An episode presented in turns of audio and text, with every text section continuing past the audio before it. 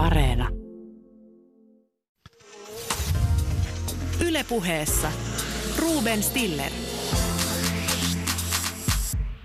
Ylepuhe. Niin, haluatko tietää, miten ollaan isänmaallisia? No kuule, pese kätesi, pidä turvaväli, äläkä kokoonnu suuriin joukkoihin.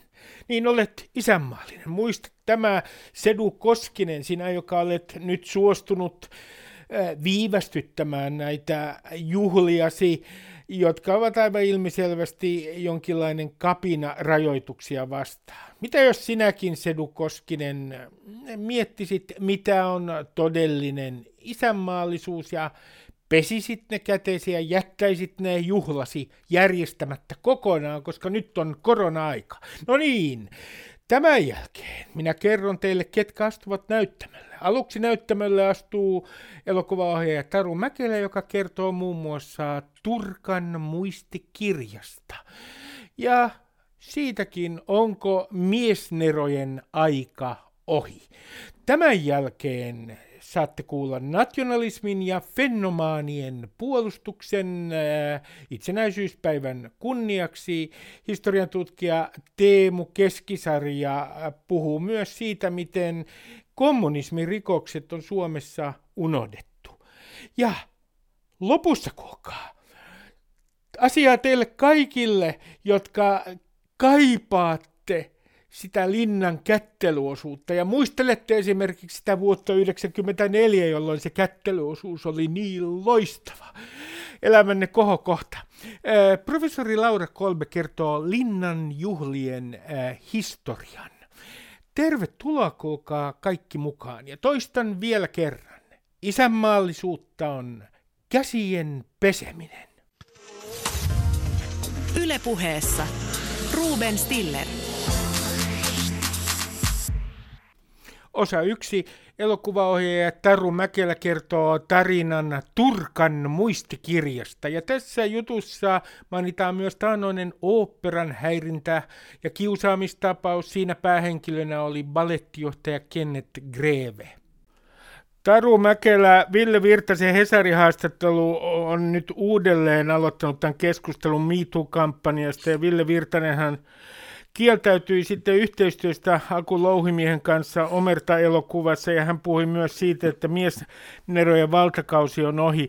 Mitä sinä ajattelet tästä Ville Virtasen analyysistä, jossa hän esimerkiksi vertasi äh, Turkan koulukuntaan niin lahkoon ja kulttiin ja sanoi todellakin, että miesnerojen aika alkaa olla ohi? No mun mielestä se oli mielenkiintoinen haastattelu. Mä en sitä podcastia mä en kuunnellut, mutta mä luin sen kyllä huolella. Et tietenkin Ville on siinä iässä, iässä, että hän pystyy tekemään jo, katsomaan niin kuin taaksepäin ja tekemään niin kuin analyysiä ja semmoista välitilinpäätöstä. Ja, ja hän kertoo omista kokemuksistaan, että hän on ollut siinä Turkan koulussa ja sen, sen kaiken kokenut, että, että tota, se on minusta niin hyvin mielenkiintoinen, että hän itse avaa sen, että millaista se oli ja mihin se johti, mi- mihin se hänen kohdallaan johti. Ja tota, jokaisella on tietenkin omat henkilökohtaiset kokemuksensa, ja, ja joku on saanut aivan erilaisen kohtelun kuin, kuin esimerkiksi hän, että, että se ei ole sellainen yksi monoliittinen totuus, mutta tämä on, tämä on se, mistä, mistä Ville Virtanen mun mielestä kauhean niin kuin hienosti hienosti todistaa. No se, pikkulinnut ovat laulaneet minulle, ja pikkulintu on tässä tapauksessa Taru Mäkelä, että sä oot nähnyt Turkan ää, ää, muistikirjan. Mi, mit, mitä tapahtui Taru Mäkelä? Se, se oli no, et, no jotenkin no siis, paljastava se Turkan siis muistikirja. Minähän, minähän en ole Turkan oppilas, koska mä olen ollut, opiskelin siihen aikaan elokuvakoulussa, mutta meillä oli paljon yhteistyötä. Ja myönnettäköön, minä olin yhdessä, yhdessä tota, kouluelokuvassa kuvaussihteerin roolissa, tietenkin tyttöoppilas kun olin, niin tota, mm, meillä oli kuvauslupa Turkan työhuoneessa Ehrensvärdin, tiellä. Ja tota, mä sain sen avaimen sinne sitten viikonloppuna ja ennen kuvauksia. Olin tietenkin tikkana reippaasti paikalla ensimmäisenä. Mä menen Turkan huoneeseen ja tietenkin välittömästi istun Turkan mahtavan Billnesin taakse ja otan niin kuin touchia siitä, että millä on, millaista on olla niin kuin taideguru ja reksi ja ma, ma, niin kuin mieletön boss boss. Niin tota, seuraavaksi mä katson, että kun siinä on se, se, tota, se äh, pöydän se laatikko, no sehän on tietenkin lukossa, ja ajan, no toisessa kädessä tämä niin avainnippu. Niin olisitko itse kokeillut? Olisin varmaankin. Joo, koska uteliaisuus. Uteliaisuus. Se on, se on, se on luovuuden, luovuuden ehto. No minä aukasin sen. Ja tämä oli varmaan vuosi 84, 85, jotain tämmöistä. Ja siellä toden totta, siellä oli sellainen pieni vihko, sellainen pieni ruutuvihko, mihin tämä rehtori, taidennero, oli kirjannut huolellisesti päivämäärä toisensa jälkeen, että kuinka, mä en viitsi sanoa näiden naisoppilaiden nimeä, mutta mä muistan ne, että se ja se on tullut 15 minuuttia myöhässä, sanoo, että lapsensa on, on kipeä. Sitten toinen nais, naisopiskelija nimeltään YY on ollut kolme tuntia myöhässä, sanoo, että lastenvahti ei tullut. Ja se oli niin kuin sivu toisensa jälkeen tällaisia niin kuin myrkyllisiä muistutuksia ja huomioita näistä hänen oppilaistaan, jotka, jotka olivat A. naisia, B. sellaisia, että heillä oli pieniä lapsia. Eli fertiilejä aikuisia naisia. Sitten oli toinen, toinen, tota noin, toinen asia, mitä siellä oli siellä hänen tämän Neron laatikossa, niin siellä oli toden totta. Hän oli itse sellaisilla pienillä, vähän tylsillä saksilla leikannut iltapäivälehdistä kuvia ja otsikoita ja pikkujuttuja itsestään. Vai niin? Tämä oli, tämä oli minusta hämmästyttävää, koska olihan siellä iso hallintoosasto ja varmasti niin kuin ihmisiä, jotka oikeasti keräsivät tota, tota leikearkistoa. Mutta se ei hänelle riittänyt, vaan hänen piti ilmeisesti päivittäin poiketa kioskille ostamaan niitä le- ja sitten nirheämään. Ja mä olin silloin ehkä piirteet 2425, kun mä niin kuin aukasin tämän, tämän salaisen a, aarearkun. Miten? Ja itse selvitin silloin, että mitä, mitä minun mielestäni nyt tämä suuri mies Nero on. Se vähän näytti niin kuin semmoiselta naisia vihaavalta mm, narsistilta. No, kun, äh, mutta, mutta hei, hei mutta mä niin. haluan sanoa, että, että mä oon nähnyt aivan älyttömän hienoja ohjauksia häneltä. Ja esimerkiksi kun hän, ennen, ennen kuin hän oli rehtorina siellä, niin hän oli tuntiopettajana. Ja esimerkiksi mä oon nähnyt hänen ohjauksensa kaksi Vihtoria, joka perustuu tuohon Victoria Clara-sarjakuvaan, joka oli aivan loistava. Ja, ja voimamies kaupungin, mä oon nähnyt paljon hienoja ohjauksia häneltä. Mä haluan tuoda myös tämän esiin, eli, eli asioilla on aina puolensa, mutta jossain vaiheessa me lähtee sitten mopo kädestä.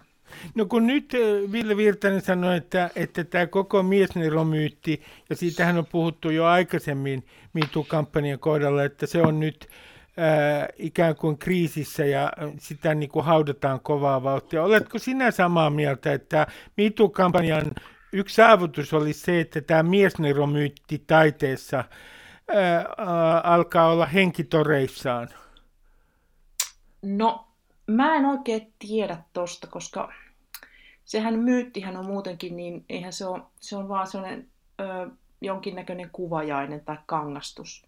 Et ehkä se ei ole oikeasti ollut olemassakaan, me ollaan kuviteltu vaan se. se.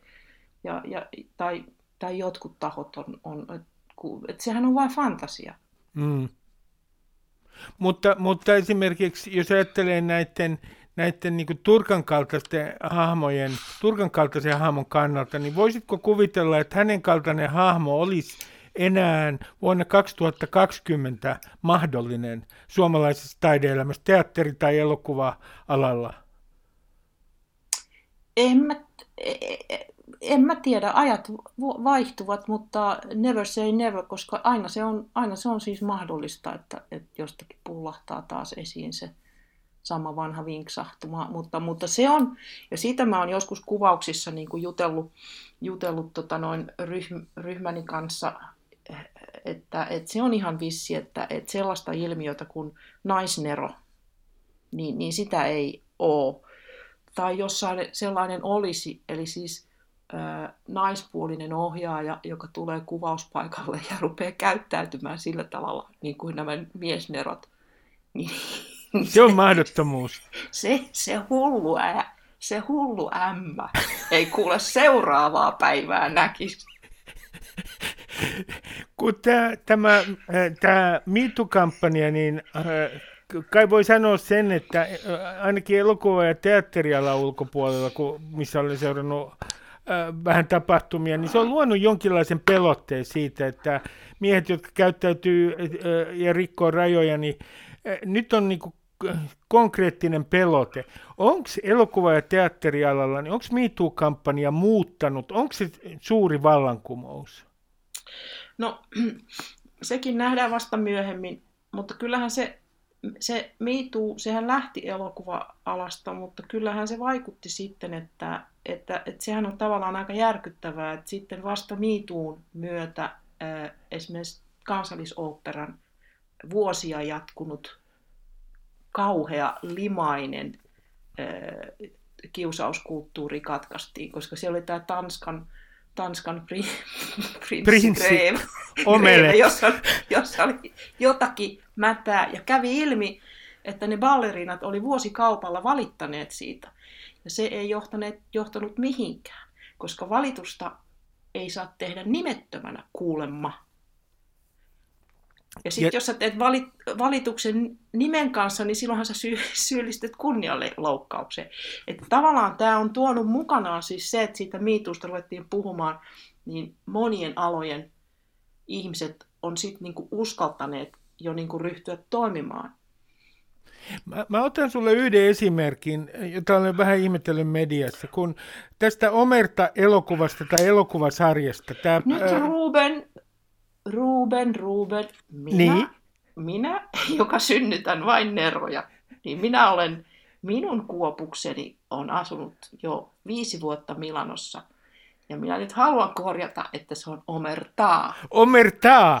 Pyydän anteeksi. Pyydän anteeksi, Taru Mäkelä. Omertaa. Tämä elokuvasarja niin, niin Antti Jokinen jäi terveyssyistä poista ja hän jäi sairaslomalle. Ja sitten Helsingin Sanomissa on tällainen lause, jota tässä siteraan suunnilleen tarkkaan, jossa sanottiin, että kuvauksissa oli ollut joitakin vaaratilanteita ja näiden vaaratilanteiden takia – kuvaukset oli keskeytetty. Ja tämä oli tämän äh, jutun yhteydessä, jossa kerrottiin nimenomaan tästä sairaslomasta. Nämä oli edeltänyt nämä tapahtumat tätä sairaslomaa. No, ketkä ovat kertoneet tästä? Kuvausryhmän nimettömät lähteet.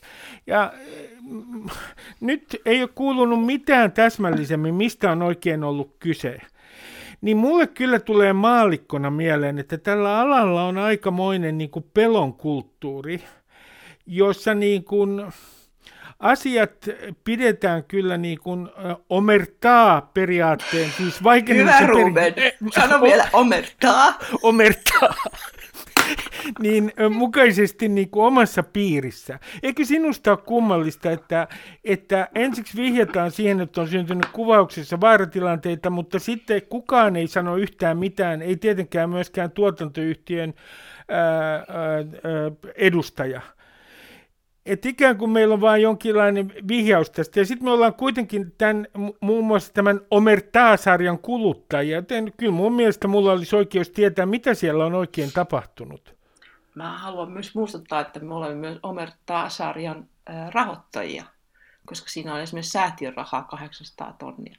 Mutta kuten sanottu, niin mä en, mä en oikeastaan tiedä, miten se menee työturvallisuuslakien mukaan, koska, koska nehän on kaikki hirveän säänneltyjä ja, ja tietenkin jos jotakin vaarallista tapahtuu, niin ensinnäkin ei saisi tapahtua. Jos se tapahtuu, se keskeytetään, sitten asia tutkitaan. Et mä en tiedä, miten ne prosessit menee. Ja, tota, ja mä en myöskään niin kun, mä en itse, itse harrasta semmoista kulttuuria, ö, omissa tuotannoissa, joissa tota, noin, täytyy vaieta kaikesta. Ehkä, ehkä syynä on se, että minä, minä en tee tö- töitä kunnian miesten kanssa. mutta, mutta tämä koko, tuntuu siltä, että täällä on edelleen niin kuin tällä alalla on aika paljon pelkoa. Ja sitten jo aikaisemmin silloin, kun puhuttiin Aku Louhimiehen ohjausmetodeista ää, ja, ja, ja myös niin sanotussa Törhösen tapauksessa, niin tuntui siltä, että se kynnys tulla esiin, se vaatii aika paljon rohkeutta näiltä naisilta. Niin mitä nämä ihmiset oikein pelkää? Siis mitä siellä pelätään ja mitä sivusta katsojat pelkää, koska siellähän on ollut paljon sivusta katsojia, jotka on todistanut tiettyjä tapahtumia. No kaikissa tapauksissahan ei ole kaikki ihmiset siinä ympärillä. Mä, mä oon itse niin miettinyt sitä, sitä, että mä esimerkiksi mä luin tuossa varmaan vuosi sitten tuon ruotsalaisen näyttelijä Mikael Persbrantin muistelmat. Ja hän on hyvin sellainen niin kuin särmikäs ja ongelmallinen ihminen – mutta käy nyt läpi omat prosessinsa. Ja, ja hän, hän tekee elokuvaa, sarjoja ja paljon siis myös näyttämällä, että hän on todellakin niin kuin hyvä, hyvä, hyvä oikein niin kuin klassinen, klassinen, monipuolinen, oikea näyttelijä, niin, niin hän kuvaa aika paljon niitä, niitä tuotantoja, missä hän vissiin Dramaattenissa teki, teki näyttämätöitä ton Ingmar Bergmanin kanssa, joka on siis ruotsalainen puolijumala, demo, ei demoni vaan, puolijumala. Miten se tuli? niin, niin hän, hän kuvaa sitä, että kuinka se Väriman ö, aivan järkyttävällä tavalla kiusasi ja höykytti ja öykkäröi ja kiusasi ja rääkkäs ryhmässä ö, olevaa naisnäyttelijää, joka oli muistaakseni Pernilla August. Ja että se jatkuu ja jatkuu. Ja sen niin kuin metodina on se, että se pyr, niin kuin, että menee henkilökohtaisuuksiin ja, ja, ja syyttää. Ja ihan, että ei aina hetken rauhaa. Ja sen tarkoitus on niin kuin murtaa se nainen. Ja sitten myöhemmin, että kun se käy läpi tätä, niin kuin, tätä prosessia, se Persbrandt, ja niin kuin miettii ja muistelee sitä ja kirjoittaa siitä, niin se sanoo, että, että se mitä hän niin kuin ihmettelee, että kun siinä oli päivästä toiseen niin kuin että he muut oli siinä ympärillä. Että siinä oli raavaita, juhlittuja sankarinäyttelijämiehiä siinä ympärillä. Ja kukaan heistä ei tehnyt yhtään mitään. Ja se niin kuin mietti, että onko se niin, että suurimpia pelkureita on juuri miehet. Ja minusta se on niin kuin kauhean niin kuin syvästi nähty ja, ja, ja sillä tavalla, että itse ymmärtävä analyysi siitä, että, että miten se kaikki on mahdollista, miten, no, miten tämmöinen tapahtuu. No nyt äh, elokuvasäätiö... Ehkä, tässähän on, tässähän on kanssa tapahtunut se, että omertaa. Omertaa. Kun, joo, ja nyt ei, puhu, siis... ei puhuta näistä. Ei, ei puhuta näistä, mutta yhdestä asiasta, josta voi puhua, koska se on ihan julkista, on se, että elokuvasäätiöllä on nyt tiukemmat säännöt. säännöt ja, ja, ja tämä rahoituspuoli Kuinka paljon se vaikuttaa siihen, että nämä tuotantoyhtiöt joutuu pelkäämään aivan toisella tavalla sitä, että jos niissä kuvauksissa tapahtuu jotain sellaista, joka on epäeettistä, niin he joutuvat vaikeuksiin. Ja kenties pahimmassa tapa, tapauksessa niin, niin rahoja peritään takaisin. Niin, no tota, tämähän tuntuu aivan niin kuin, ö, aivan käsittämättömältä ajatukselta tuossa vielä muutama vuosi sitten, mutta nythän esimerkiksi opetusministeriöhän, joka rahoittaa kulttuuria ja urhe, urheilua, niin et, et, et iso helsinkiläinen ö, luistin seura, niin siltä perittiin takaisin sille annet, annetut tuet, koska kävi ilmi, että siellä siinä valmennusprosessissa kiusataan niitä mm niitä luistelijaoppilaita. Et näin, näin käy.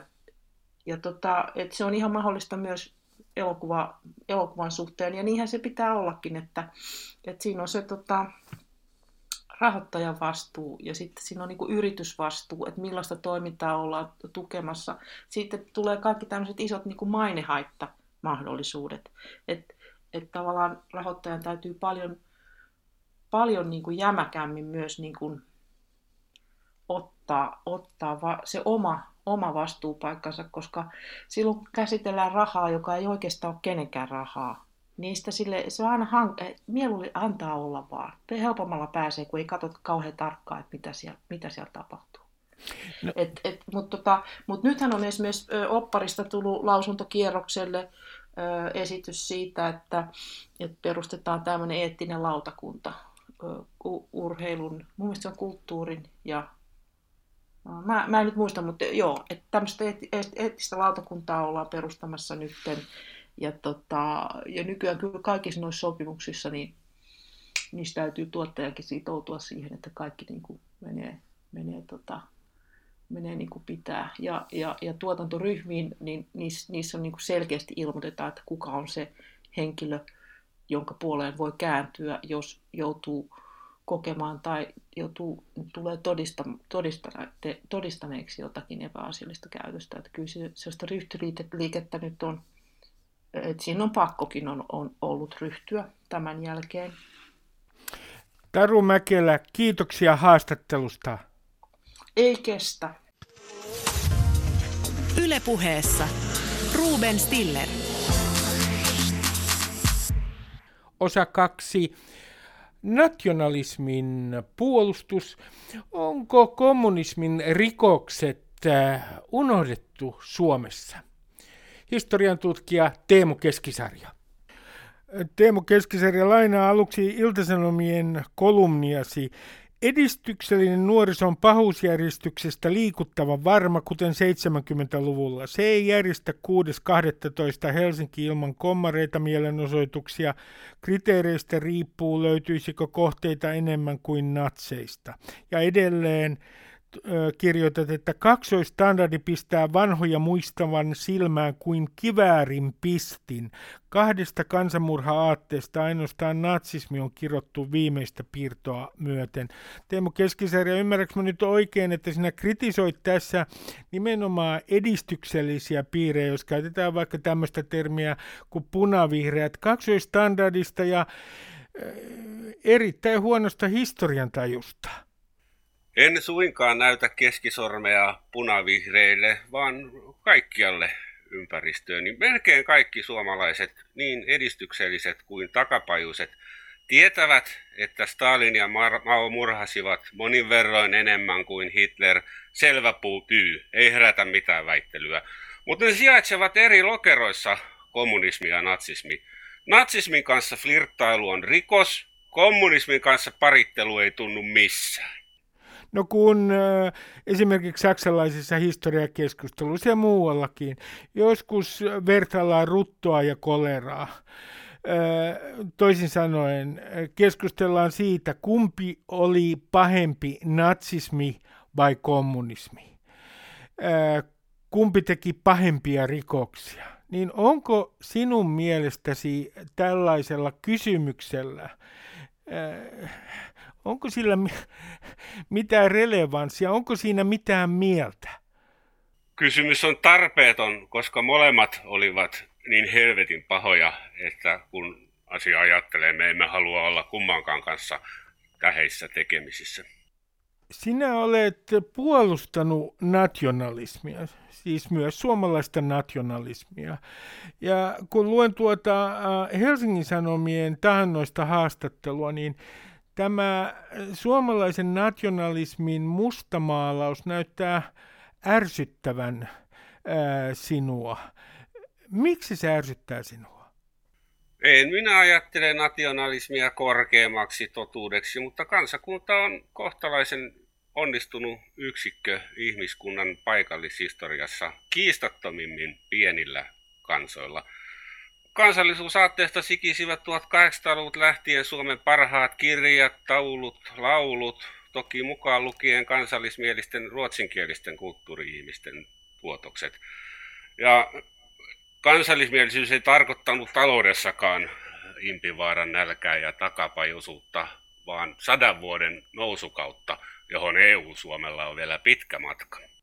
No esimerkiksi äh Persujen puheenjohtaja Jussi halla on äh, tehnyt tämmöisen jaon, että on olemassa niin kuin globalistit ja sitten on nationalistit. Ja tätä samaahan on saarnannut muun muassa Trump Yhdysvalloissa. Mitä sinä ajattelet tästä kahtiajaosta? Onko se sinun mielestäsi mielekäs, toisin sanoen jako globalisteihin ja nationalisteihin? Keinotekoinen poliittista fraseologiaa.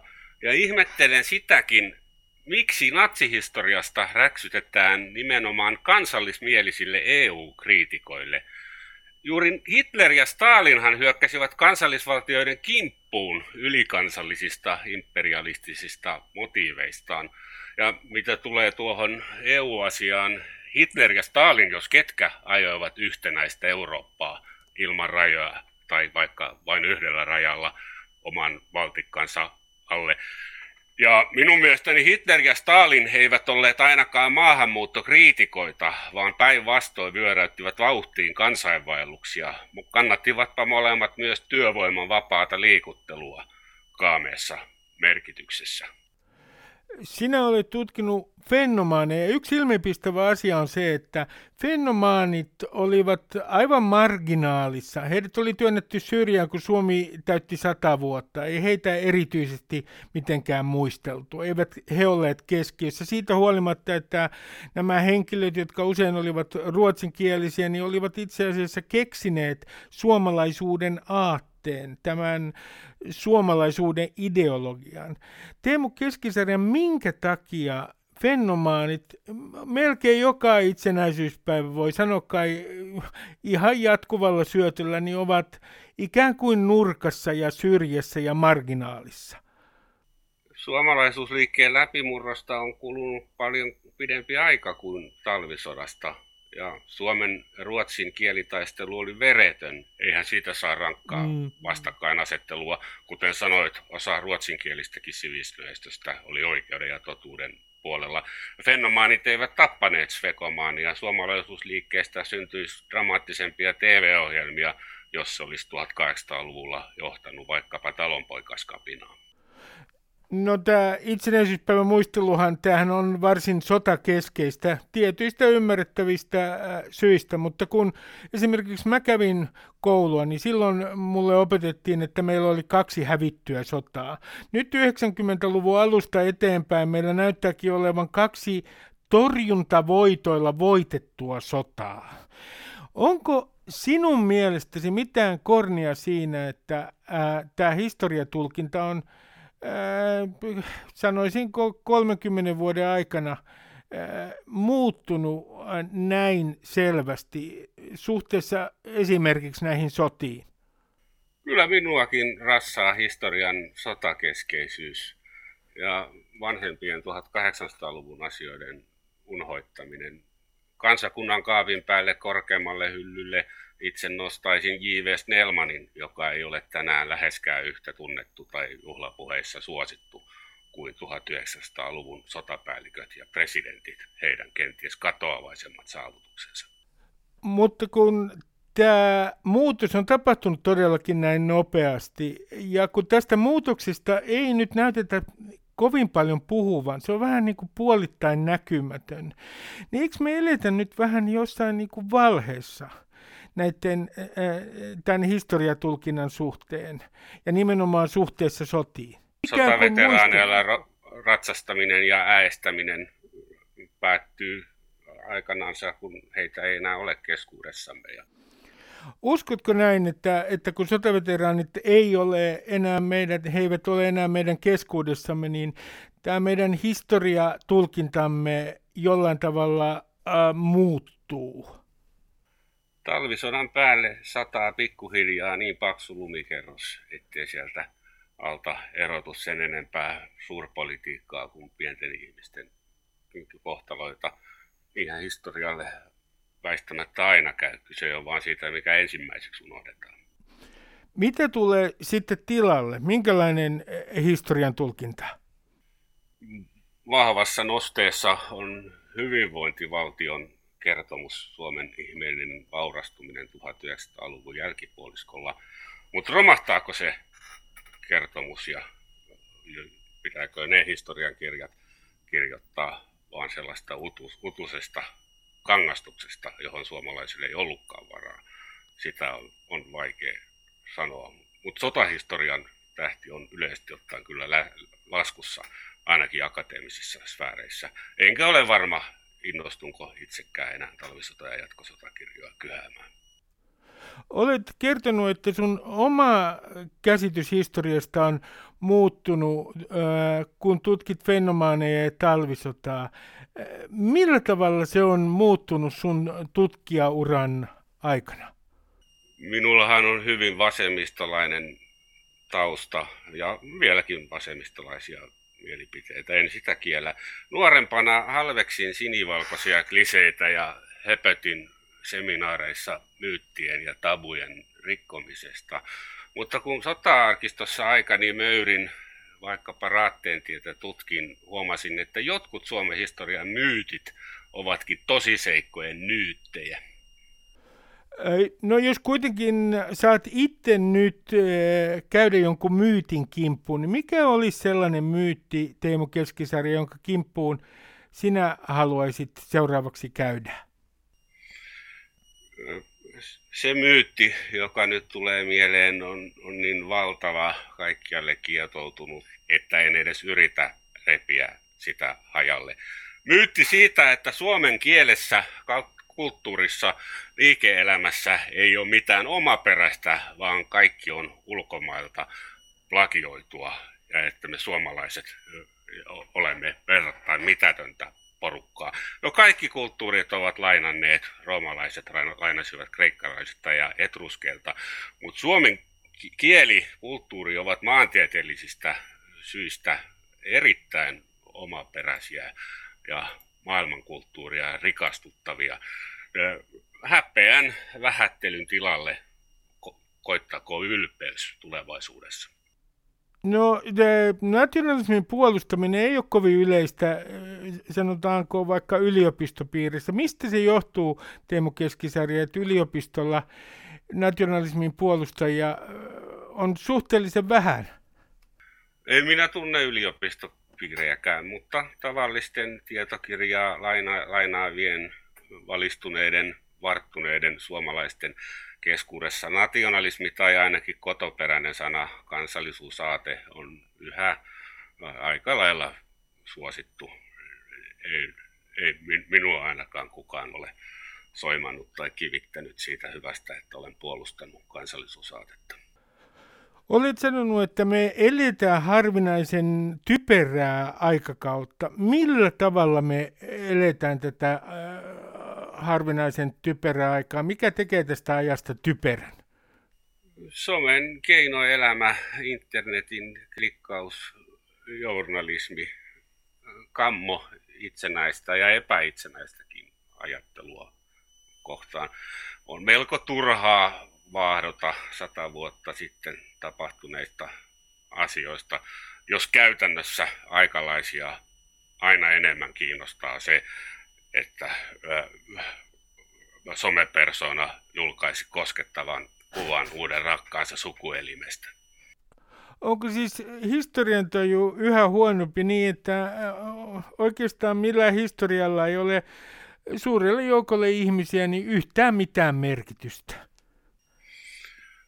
Historiatietoisuus on olematon, eikä sitä voi kouluopetuksella kohentaa.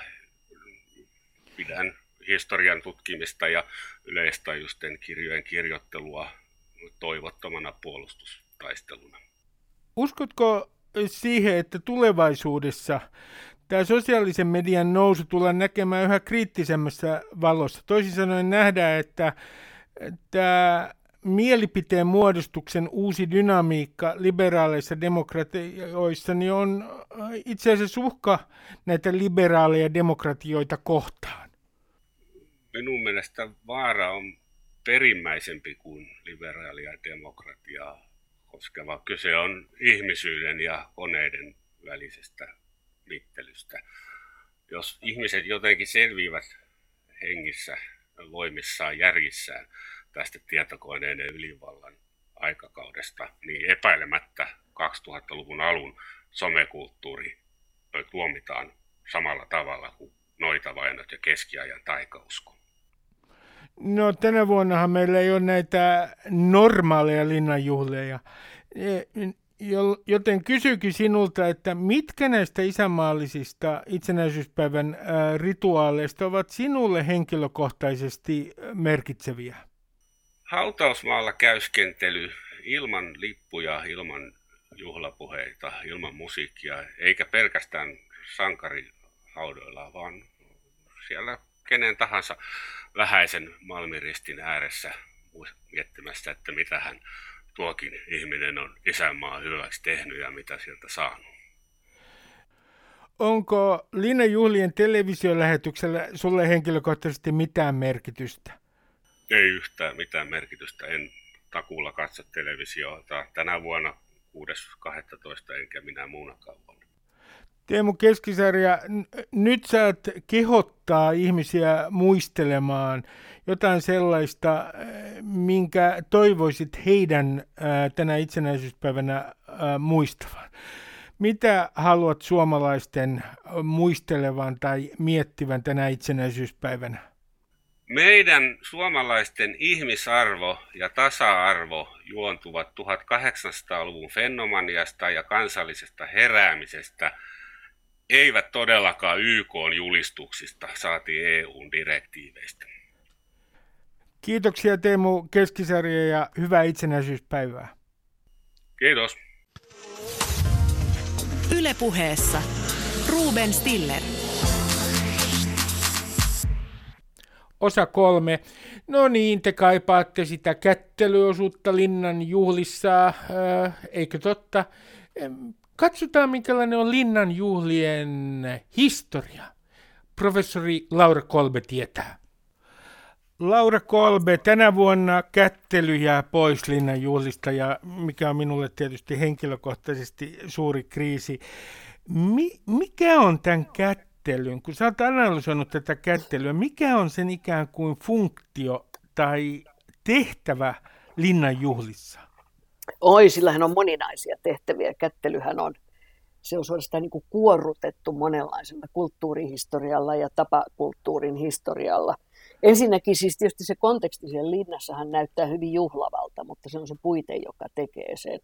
Koska itse kättelyhän on niin kuin historiallisesti loppujen lopuksi sen tehtävähän on toimia niin kuin ystävyyden ja veljeyden ja tasa-arvon, yhteisymmärryksen tunnuksena. Mm-hmm. Jos mietitään esimerkiksi jotain The Crown-televisiosarjaa, niin siellähän majesteetin edessä siis pokkuroidaan, kumarellaan ja niijataan todella niin, niin syvään, syvään, että polvilleen ei pääse takaisin.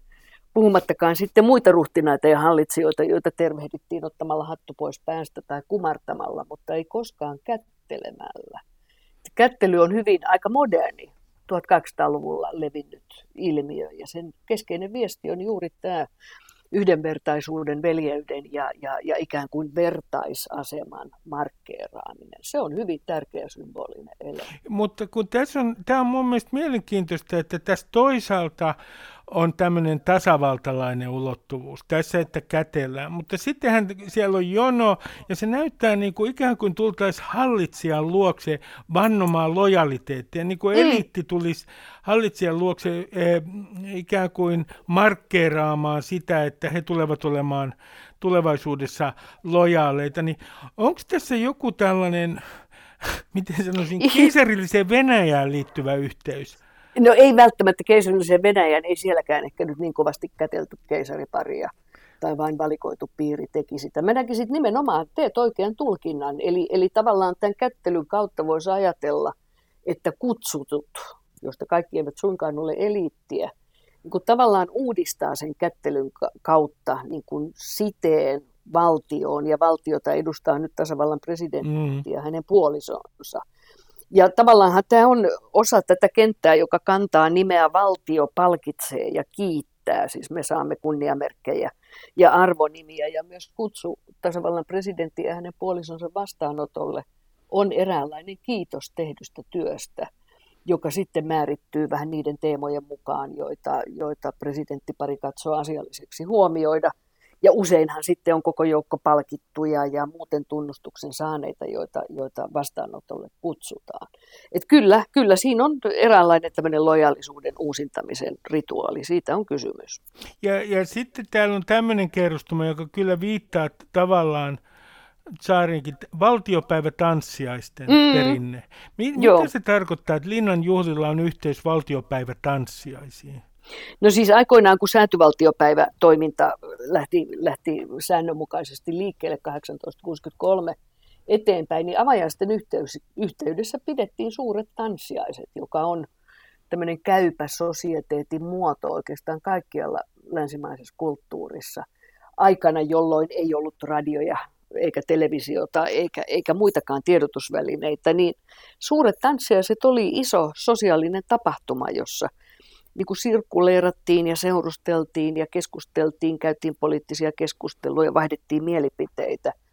Ja Helsingissä oli näitä säätövaltiopäivään liittyviä tanssia, ja tietysti aina kun säätövaltiopäivät avattiin suurellisesti, ja erityisen suurellisia ne olivat, jos keisari sattui olemaan paikalla, niin kuin silloin 1863. Ja koska tämä sattui vielä fyysisesti usein keisarillisessa palatsissa, eli nykyisessä presidentin linnassa, niin, niin tämä jatkuvuus on aika, aika selvä. Mutta kannattaa pitää mielessä, että ne ensimmäiset linnan juhlat, ne vastaanotot oli aika vaatimattomia. 150 ihmistä, eikö ollut Stolberin aikana Just näin, juuri näin. Ja kahvi, siihen aikaan oli muodikasta juoda five o'clock tea tai iltapäiväkahvit. Niin se oli niinku tämmöinen kaffekalaas, tämmöinen vähän, vähän niin kuin kahvi, paremman vähän kahvitilaisuus. Mutta mut kun sä tunnet hyvin äh, tämän historian myös muissa Euroopan maissa, niin eikö tämä, esimerkiksi tämä kättely, niin sehän on niin kuin, saattaa vaikuttaa ulkomaalaisista, kun ne kattelee sitä televisiosta, ää, ei tosin tänä itsenäisyyspäivänä, mutta kenties aikaisemmin ja tulevaisuudessa, niin täysin absurdilta. Onko tällaista missään muualla Euroopassa? No jos mietitään monarkioita, niin, niin useissa monarkioissahan – tavallaan se virallinen syntymäpäivä on kuninkaan tai kuningattaren niin kuin synttäripäivä, juhla, jolloin sitten järjestetään erilaisia pienimuotoisempia vastaanottoja tai kesäjuhlia tai, tai talvijuhlia vähän vuodenajasta riippuen tai valtavia katutapahtumia, niin kuin esimerkiksi Alankomaissa, jossa tämä kuninkaan päivä on semmoinen mieletön karnevaali. Et siihen nähden tietysti tämä kättelyformaatti ja se jonottaminen ja, ja tyylikäs pukeutuminen, joka kuuluu asiaan, niin, niin on aika poikkeuksellista ja se on aika kiinnostavaa, että se on säilyttänyt sen karaktäärinsä meillä, meillä Suomessa. Mutta eikö tässä ole jonkinlainen tilaus tämän Linnan juhlien niin sanotulla mm. formaatilla niin mm. siihen, kun yleisölaskujen mukaan pari miljoonaa ihmistä seuraa tavalla tai toisella yleensä Linnan juhlia, niin että tämä on ikään kuin tämmöinen jäänne sellaisesta yhtenäiskulttuurista, joka muuten on rappeutumassa. Tämä on se, joka yhdistää meitä. Jotkut katsoo tätä juhlaa niin sanottuna kämppinä, vähän samalla tavalla kuin Euroviisu ja lähinnä nuorempi polvi. Vanhempi polvi saattaa ottaa nämä juhlat, eh, miten nyt sanois, enemmänkin tosissaan. Mutta mm. että pointtina on kuitenkin se, että, että tämä on niitä viimeisiä suuria rituaaleja, TV-rituaaleja, joka yhdistää tällä tavalla niin sanottua Suomen kansaa. Joo, kyllä näin, näin se pitää paikkansa ja se oli varmaan linnanjuhlien kannalta ihan ratkaisevaa, että TV-kamerat päästettiin silloin Kekkosen aikana 50-60-luvun taitteessa päästettiin sinne paikalle. Näinhän siitä tehtiin ikään kuin koko kansan tapahtuma ruudun välityksellä. Ja, ja sen jälkeen ollaan oltu pääsemättömissä ja mediahan, jos mikä tätä ikään kuin tätä ruhtinaallista ilmapiiriä luo järjestämällä kilpailuja naisten asuista ja kampauksista mm. ja ties mistä. Eli, eli selvästi kaikki merkit viittaa siihen, että tarvitaan jotakin tämmöistä ilmiötä, joka nousee pikkusen arkisen aherruksen yläpuolelle ja josta kaikilla on mielipide. Glamouria, Glamourin ja kuninkaallisten nälkä. Onko tässä Juuri näin. myös siitä? On siitä ja toki siinähän mielessä se toimii aika tyylikkäänä tilaisuutena, että jokainen kykenee sitä glamouria löytämään itsestään, kun vaan kutsu kolahtaa. Tämä on mielenkiintoista, että tänä vuonna äh, meidän presidentti on sanonut, että mä en voi sanoa tätä mm. ilman, että mä huvitun tästä no. sanonnasta, mutta että pitää katsoa Suomea silmiin. Mä en vieläkään Joo. tiedä, mitä se oikein tarkoittaa. ja, ja nyt tässä mm. Yleisradion lähetyksessä on muun muassa muistelua aikaisemmista linnanjuhlista, joka aiheuttaa minussa lähinnä sis- sisäistä hi- hihitystä, olen pahoillani. Mm. Mutta sitten siellä on myös taideesityksiä ja sitten ihmiset saa jollain tavalla osallistua, niin sanotut tavikset tähän lähetykseen. Mm. Miten sä nyt sanot äh, tästä äh, meidän korvaavasta formaatista, miten luulet, että se tulee menemään läpi? Mitä odotat siltä? No, miten se nyt kauniisti sanoisi, odotan parasta, pelkään pahinta. ehkä, ehkä tämä keskustelu kannattaa käydä sitten, kun on, on sunnuntai-ilta kääntymässä maanantai-aamuun ja nähdään, mitä, mitä ruutuun tuli. Mutta tietysti on, se on niin vähän kaltevaa pintaa se, että, että missä määrin nostalgia toimii tämmöisenä korvikkeena, että siinä vaaditaan kyllä aika, aika hyvää dokumentaristin silmää ja, ja laadukasta makua, että ei mennä niin kuin banaalin puolelle. Mutta niin, to... tarkoitat sitä, että jos, me, jos joku, anteeksi nyt Laura, mutta jos joku, joku muistelee vuoden 1996 kättelyä, niin se ei oikein, se ei oikein niin kuin kolahda kuitenkaan. No se ei ole kauhean kiinnostavaa, koska eihän siinä loppujen lopuksi se muotohan on säilynyt aika samana. Että miten nyt sopii muistellaan tietenkin, että aika, jokainen presidenttipari on kuitenkin tuonut siihen juhlan sisältöihin jotakin uutta. Esimerkiksi me muistamme, kun Ahtisaarten aikana ensimmäistä kertaa Mannerheimrestin ritarit tuli sisään. Tarja Halosen aikana ehkä tämmöinen yleinen yhteiskunnallinen palkitseminen nousi esiin, joku naisasia ja kansalaisjärjestöt – ja, ja niin edelleen. Niinistön aikana on, on sitten juhlistettu Suomi sataan ja, ja montaa muutakin asiaa. Et, et tavallaan mä toivon tietysti, että tehtäisiin vähän semmoista sisältöanalyysiä, eikä vaan juututtaisi nyt näihin leninkeihin ja kättelyihin ja, ja mitä siellä boolissa kulloinkin on ollut tarjolla. Tämä on, Laura Kolve, erittäin mielenkiintoista, koska nyt, kuten aikaisemmin sanoit, niin, niin mediahan on nostanut tämän esiin nämä iltapuvut ja, ja, ja sitten siellä rankataan ihmisiä. Sehän on täysin mm. sivistymätöntä, miten mm. ä, nimenomaan naisten ulkonäköä ja iltapukuihin suhtaudutaan. Ja siitä on tullut tietynlainen median luoma rituaali. Mm. No kun jotkut ovat kritisoineet tätä, että tämä on hyvin sukupuolittunutta ja, ja että naiset on tässä ikään kuin jopa on sanottu vaaterippustimia, niin Oletko sinä sitä mieltä, että tähän pitäisi saada jotenkin muutos? Et, että tämä median, median tapa esittää tämä juhla on jollain tavalla hyvin vanhanaikainen. No se on, no se on vähän banaali, mä samaa mieltä, koska tietenkin ulkona kaikki kutsun saavat ja paikalle tulevat panostavat ulkonäköön, kukin edellytystensä mukaisesti. Ja, ja aina on kiinnostavia, siis kiinnostavia pukuja ja pariskuntia ja, ja ihmisiä. Mutta että mä toivoisin tietysti itse, että joskus keskityttäisiin tavallaan, tavallaan juuri näihin sisältöihin – ja ettei ne aina ole ne samat julkikset, joita sitten haastatellaan, joiden kasvot näkyvät iltapäivälehdissä muutenkin. Kun mä tiedän, että siellä on paikalla merkittäviä sisällöntuottajia, taiteilijoita, kirjailijoita, elinkeinoelämän edustajia, joilla on kaikilla jotain painavaa sanottavaa, niin olisi kivempi kuulla sitä sortimenttia vähän laajemmin kuin nyt tapahtuu. Et mennään liikaa pintajulkisuuden ehdoilla, kun siellä kuitenkin on aika, mm. aika vakavat ja seriöisit ne syvärakenteet. No sitten on yksi toinen, johon jo viittasit, sotaveteraanien asema. Mm. Ja su- suoraan sanoen kaikilla kunnioituksella, niin väitän myös, että, että heillä on myös tämmöinen ikään kuin välineellinen arvo tässä näissä mm. nykyisissä rituaaleissa. Mm. Niin mitä sanot tästä, että jos katsoo Linnan juhlien historiaa ja viittasit tuohon Ahtisaaren aikaan, jolloin Mannerheimin ritarit tulivat sieltä ensimmäistä joukossa sisään, niin, niin mikä, milloin tämä muutos on niin kuin tapahtunut? Onko se nimenomaan Ahtisaaren kaudella, että silloin sotaveteraanien asema niin kuin merkittävästi nousi näissä Linnan juhlissa? No sanotaan, että tuli uudella tavalla näkyväksi. Eli, eli Ehkä siinä on tämä tämmöinen kylmän sodan päättyminen, Neuvostoliiton mm. romahdus, Euroopan integraatio. Asioista saatiin taas puhua niin kuin huhuhuokaus oikeilla nimillä ja siihen liittyy, liittyy tämmöinen sotamuisteluiden ja veteraanikulttuurin. Mannerheimin muistoa alettiin nostaa esille.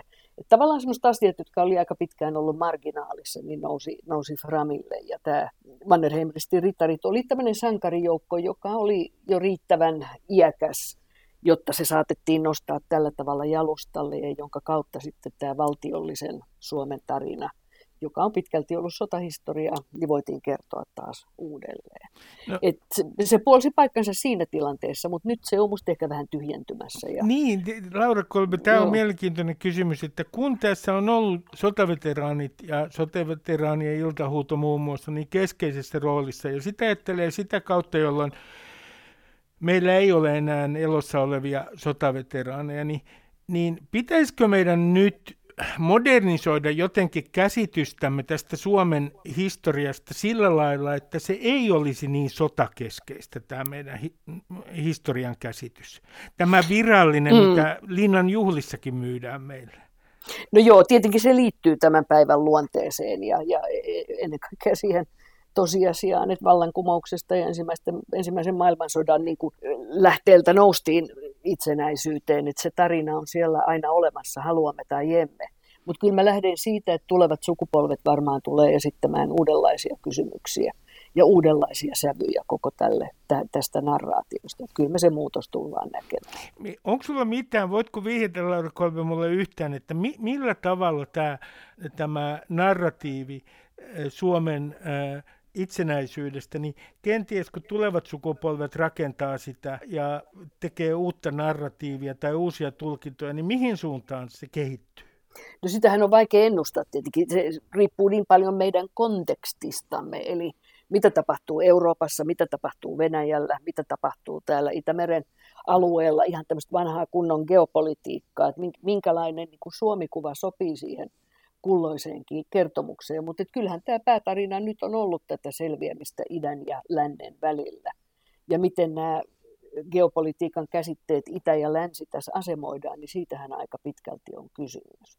Ja meidän kohdallahan on kuitenkin tosi tärkeää se, jos vertaa moniin esimerkiksi Keski-Euroopan maihin, että se talvisodan henki on kuitenkin tämmöinen aika, aika niin kuin sankarillinen. Se ei pidä sisällään uhriutumista tai, tai marttyyrin roolia tai, tai jonkun revanssin vaatimista, vaan, vaan siinä on kuitenkin semmoinen aika, aika kiinnostava poljento, joka saattaa elää sukupolvelta toiselle, mutta sen merkityksiä tullaan varmasti arvioimaan. No jos katsoo, Laura Kolbe, sotaan liittyen tällaista traditiota, josta nyt sanotaan, että se on traditio, itsenäisyyspäivän traditio, mm. ja sehän on tuntemattoman sotilaan katsominen. Tarkistin, miten sitä on esitetty. Itse asiassa 90-luvulla se esitettiin televisiossa kolme kertaa. Ja nyt tämä uusi niin sanottu traditio, johon lehdistössäkin viitataan, niin se on itse asiassa 2000-luvun traditio.